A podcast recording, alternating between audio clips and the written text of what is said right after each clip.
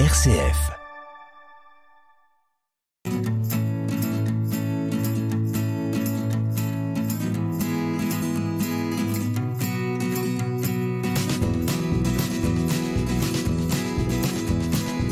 La visite d'une personne bénévole qui vient frapper à la porte de votre chambre d'hôpital, c'est l'image traditionnelle que l'on a de la pastorale de la santé. Mais en réalité, les missions de la pastorale de la santé sont multiples.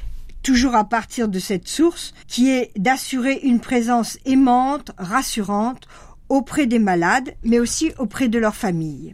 La pastorale de la santé s'adapte aux besoins des malades, innove pour être au plus près de chaque personne qui est fragilisée à un moment de sa vie par la maladie. Et pour nous parler de toutes ces propositions nouvelles, nous recevons Pierre Paget, qui est euh, diacre au diocèse de Chalon et en charge de la pastorale de la santé. Bonjour Pierre. Bonjour Laure. Écoutez, comme euh, première question que j'ai envie de vous poser, vous mettez en place euh, des équipes euh, mobiles, donc hors de l'hôpital. Alors qu'est-ce que ça veut dire? Comment ça se passe? Puisque je vous dis, moi j'ai plutôt l'image de la personne qui vient dans la, la chambre de la clinique ou de l'hôpital. Alors ces équipes sont un complément de ces personnes qui visitent à l'hôpital. C'est une réflexion qui m'était venue quand je faisais mon diplôme universitaire sur l'éthique et je finissais mon diplôme par la question qu'est-ce qu'on fait pour nos frères et sœurs qui sont plus à l'hôpital? Et donc j'avais discuté de ça avec l'équipe mobile des soins palliatifs de l'hôpital et il m'avait dit ben, crée une équipe donc ça a fait son chemin dans mon cerveau et puis euh, j'en ai parlé à notre évêque euh, qui a donné son accord et une convention a été signée entre la direction de l'hôpital et l'évêché comme quoi cette équipe était créée mais qu'elle était sous la responsabilité de l'aumônier catholique de l'hôpital. Que, vous êtes. avec euh, Béatrice Michel. Et donc ce, cette équipe a comme mission essentielle, c'est d'accompagner les gens à domicile, mais des gens qui sont suivis par les soins palliatifs, c'est-à-dire des personnes qui sont euh, condamnées à plus ou moins long terme par euh, des maladies comme le cancer, comme euh, la, leucémie et compagnie. Donc c'est des gens qu'on sait qui sont fragiles, qui ont besoin d'un soutien moral et aimant. Les familles aussi ont besoin de ce soutien et on est là aussi pour aider les soignants qui, qui viennent à domicile. Donc c'est des personnes qui sont hospitalisées à domicile. Voilà qui reçoivent des soins à domicile, de, les infirmiers, des médecins qui viennent les voir. Et vous, vous êtes la, la présence chrétienne. Voilà. Euh, auprès de ces personnes. Qui vient en plus de. Donc il faut qu'on rentre dans le dans le système pour ne pas gêner les soignants, parce qu'ils ont quand même un gros travail à faire, euh, les, soins palliatifs, les infirmières et compagnie. Ils ont un gros, gros boulot euh, auprès des malades. Et puis, il faut euh, ne pas s'imposer, il faut trouver le juste milieu entre les familles qui... Parce que le, malade peut être, lui, croyant et demander la présence de l'Église chez lui pour l'accompagner. Et on tombe des fois dans des familles où les, le reste de la famille ne veut pas la présence de l'Église. Donc il faut trouver le juste milieu pour ne pas indisposer la famille euh, qui ne veut pas de notre présence. Donc c'est pas toujours euh, facile, mais mais c'est passionnant. Mais voilà, c'est passionnant. c'est toujours alors c'est à la demande du malade que vous intervenez. Hein, c'est toujours le même principe. Ah oui, oui, c'est nous on euh, c'est même les soins palliatifs qui nous donnent le nom. Ah voilà. Parce que c'est des personnes qu'on a vues dans l'hôpital, mais qui nous ont pas dit qu'elles pensaient nous voir après. Et c'est les soins palliatifs qui leur posent la question. Comme ça, c'est pas nous qui, qui nous imposons. Et c'est les soins palliatifs qui demandent à la personne si elles veulent que l'Église continue à les voir après. D'accord. Alors, euh, ces personnes-là, vous les avez rencontrées à l'hôpital, vous continuez à les voir à la maison ou ce sont des personnes nouvelles? Alors, euh, il y a deux personnes que j'avais vues euh, à l'hôpital, hein, que j'avais suivies à l'hôpital et qu'on demande, les soins palliatifs leur ont demandé, ils ont fait oui, oui, on voudrait qu'ils viennent. Et puis, euh, j'ai trois autres personnes que j'ai vues que deux fois, puisque euh, c'est des soins palliatifs qui m'avaient donné leurs euh, coordonnées. Euh, je les ai vues que deux fois, puisque la première fois, j'ai fait la connaissance, et la deuxième fois, c'était pour euh, la, leur fin de vie. Ah oui. Donc, ça a été très vite euh, en, en une semaine. D'accord. Parce que c'est le, le, cet accompagnement, c'est un accompagnement qui peut aller d'une semaine à deux ans. Voilà. Parce que on, c'est tout le voilà. mystère. Voilà, c'est tout le mystère de la vie, c'est tout le mystère de la maladie, et on ne sait jamais. euh, et c'est pour ça que quand les personnes euh, qu'on qu'on demande les les bénévoles qu'on appelle, euh, on leur dit bien que s'ils s'engagent, ils s'engagent pour un temps indéterminé. Oui. Parce qu'ils ils, ils- ils devront continuer jusqu'à la fin de la vie de cette personne à les accompagner. Voilà, alors justement, j'allais vous demander quels sont les, les types de bénévoles? C'est pas si facile comme ça d'arriver.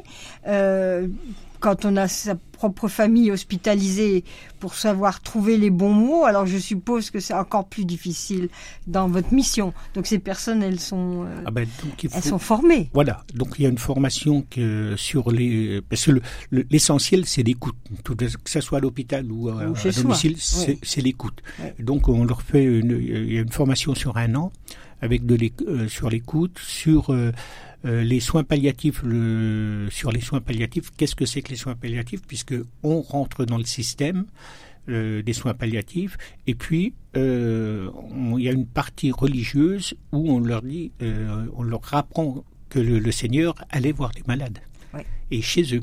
La preuve, voilà. Et donc J'étais malade et vous m'avez visité. voilà. Et donc, on, on lâche. Et puis la première fois qu'ils vont voir quelqu'un, je les accompagne. Je, ne lâche jamais les gens tout seuls comme ça.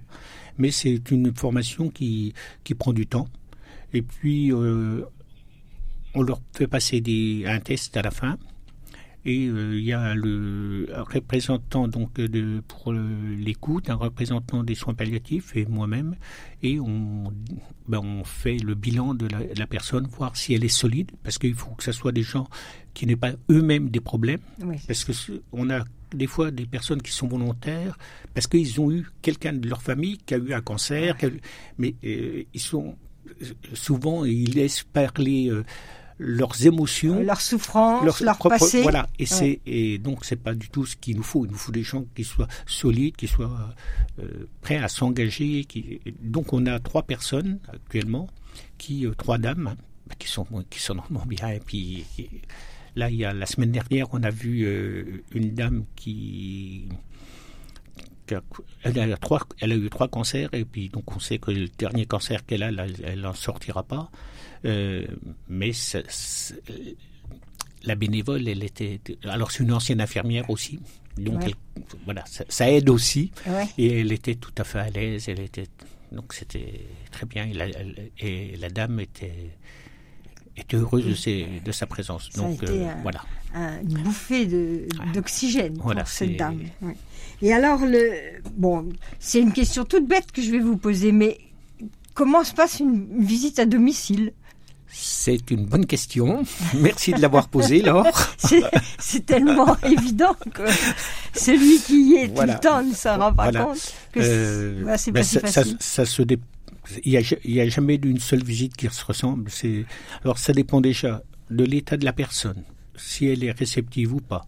euh, ce jour-là. Ouais. Euh, si sa maladie euh, l'écrase ou l'écrase pas à ce moment-là. La famille présente ou pas présente. Voilà, il y a, il y a tellement de choses. Et puis, il y a notre engagement. Comme je dis, nous, c'est surtout d'être là, présence et écouter. Alors, euh, si les personnes sont... Parce qu'on a eu des personnes qui n'étaient pas spécialement euh, chrétiennes, pratiquantes, mais qui se disaient, si, si je meurs... euh, Je voilà. être près du Seigneur. voilà, il y a toujours cette question, est-ce si- s'il existait Eh ouais. donc il faut peut-être prendre des précautions. Et ces personnes euh, veulent seulement notre présence, qu'on prie juste avec eux. Et il y a d'autres donc qui sont euh, qui étaient pratiquantes, euh, qui communiaient, demandent la- si on peut leur, leur amener la communion. Donc il n'y a pas de souci. Il y en a d'autres qui nous demandent la bénédiction des malades Ah ouais. et d'autres qui nous demandent le sacrement de, de l'onction. Donc euh, dans ce cas-là, euh, je demande à un prêtre qui vient. Et donc euh, Jacques Versinger, il est déjà venu avec nous pour. Voilà. Et alors, bon, dans la pastorale de la santé, il y a les maladies physiques, mais aussi les maladies psychiques. Donc, qu'est-ce qui se fait au niveau du diocèse? Il y a un an, avec Michel, donc mon épouse, nous, et avec Marie-Hélène Richet, nous avons ouvert une un groupe de parole, parce qu'il y a des groupes de parole, un groupe de parole qui s'appelle Relais Lumière Espérance, et qui est là pour que les personnes qui ont un membre de leur famille avec des troubles psychiques puissent pouvoir s'exprimer en toute indépendance, en toute confiance, en toute fraternité, sans se sentir jugé euh, par qui que ce soit parce que euh, j'ai un membre de ma famille qui va pas bien euh, psychiquement donc ça peut peut-être jouer sur euh, je vais peut-être pas bien non plus. Donc nous, on n'a pas du tout ce, ce un regard de jugement. Voilà. Et donc ça, se, on se réunit euh, tous les deux mois. Et puis ça commence bien sûr par la prière. Après euh, les, les, nouvelles de chacun euh, entre nous. Qu'est-ce qui s'est passé depuis la dernière réunion dans le psychique, dans la vie de, de, des gens qui ont un trouble psychique. Euh, qu'est-ce que ça résonnait chez eux? Parce que c'est pas toujours évident pour euh, quand vous avez votre mari ou votre épouse ou vos enfants qui sont euh, psychiquement atteints. ça joue sur toute votre vie, hein, sur tout votre quotidien. Et il y a ben là, ils peuvent s'exprimer. Puis après, ben, on réfléchit sur des. On a, on a un carnet de route qui vient de, du national et on réfléchit sur des thèmes qui annuels. Vous voyez que c'est toujours passionnant de, de voir l'adaptation de la pastorale de la santé à tous, les, à tous les besoins, à tous les cas, parce que finalement, ce qui importe, c'est le malade dans sa singularité. Oui, voilà. c'est l'essentiel. C'est l'essentiel. Eh bien, merci beaucoup, Pierre, et puis bonne chance à toutes ces initiatives. Merci. Au revoir. Au revoir.